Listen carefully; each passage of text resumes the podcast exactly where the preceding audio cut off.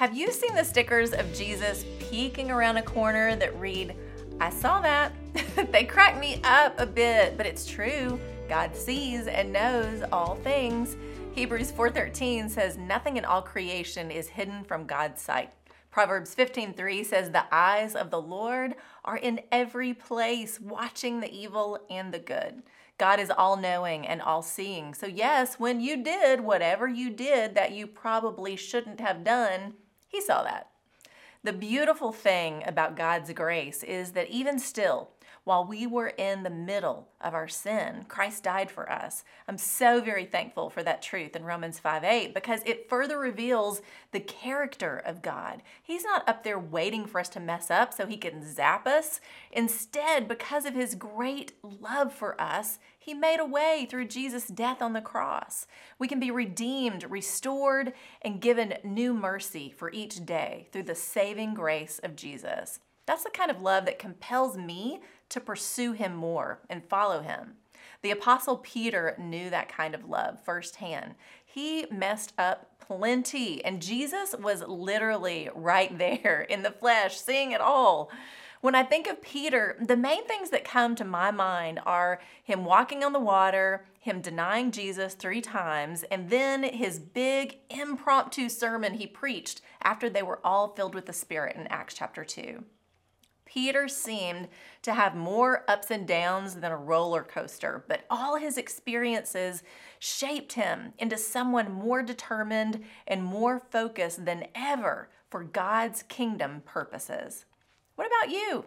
If you're a believer, I'm sure you've had water walking moments of faith that have lit you on fire for God in seasons. I know I have. I can look back at those moments and remember the goodness of God. And honestly, those moments can realign me to the truth in times of struggle or temptation. On the other hand, what about moments we've denied Christ? We would rather blend in than stand out. We'd rather go the way of the world and how we live and believe than turn away from what literally grieves the spirit within us. We give in, we don't speak up, we become complacent, not allowing truth to penetrate our hearts. We care more about our pet sins and feelings than the truth. Just like Peter, we deny him. Still, he sees, he knows, he loves, and calls us to love him and follow him. After Peter denied Christ three times, the rooster crowed, just as Jesus said it would. Then, after his resurrection, Jesus beautifully restores Peter by asking him not one, but three times, Peter, do you love me? Each time Peter says, Yes, Lord. Jesus once again extends the invitation to follow me.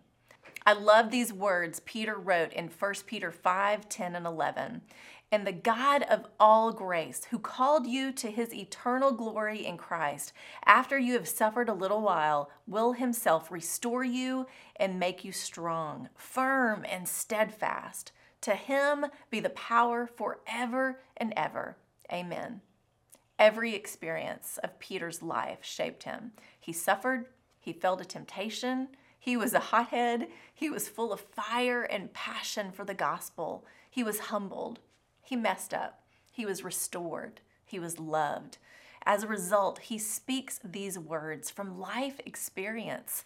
No matter what choices you have made or what has led you to this moment, God loves you and wants to restore you, make you strong, firm, and steadfast as you follow him, just like Peter. That's the truth. Do you love Jesus? No matter what you've done, that yes, He sees and knows, He still loves you and offers you the same invitation today. Follow me. I hope you will. I'm Lori Klein.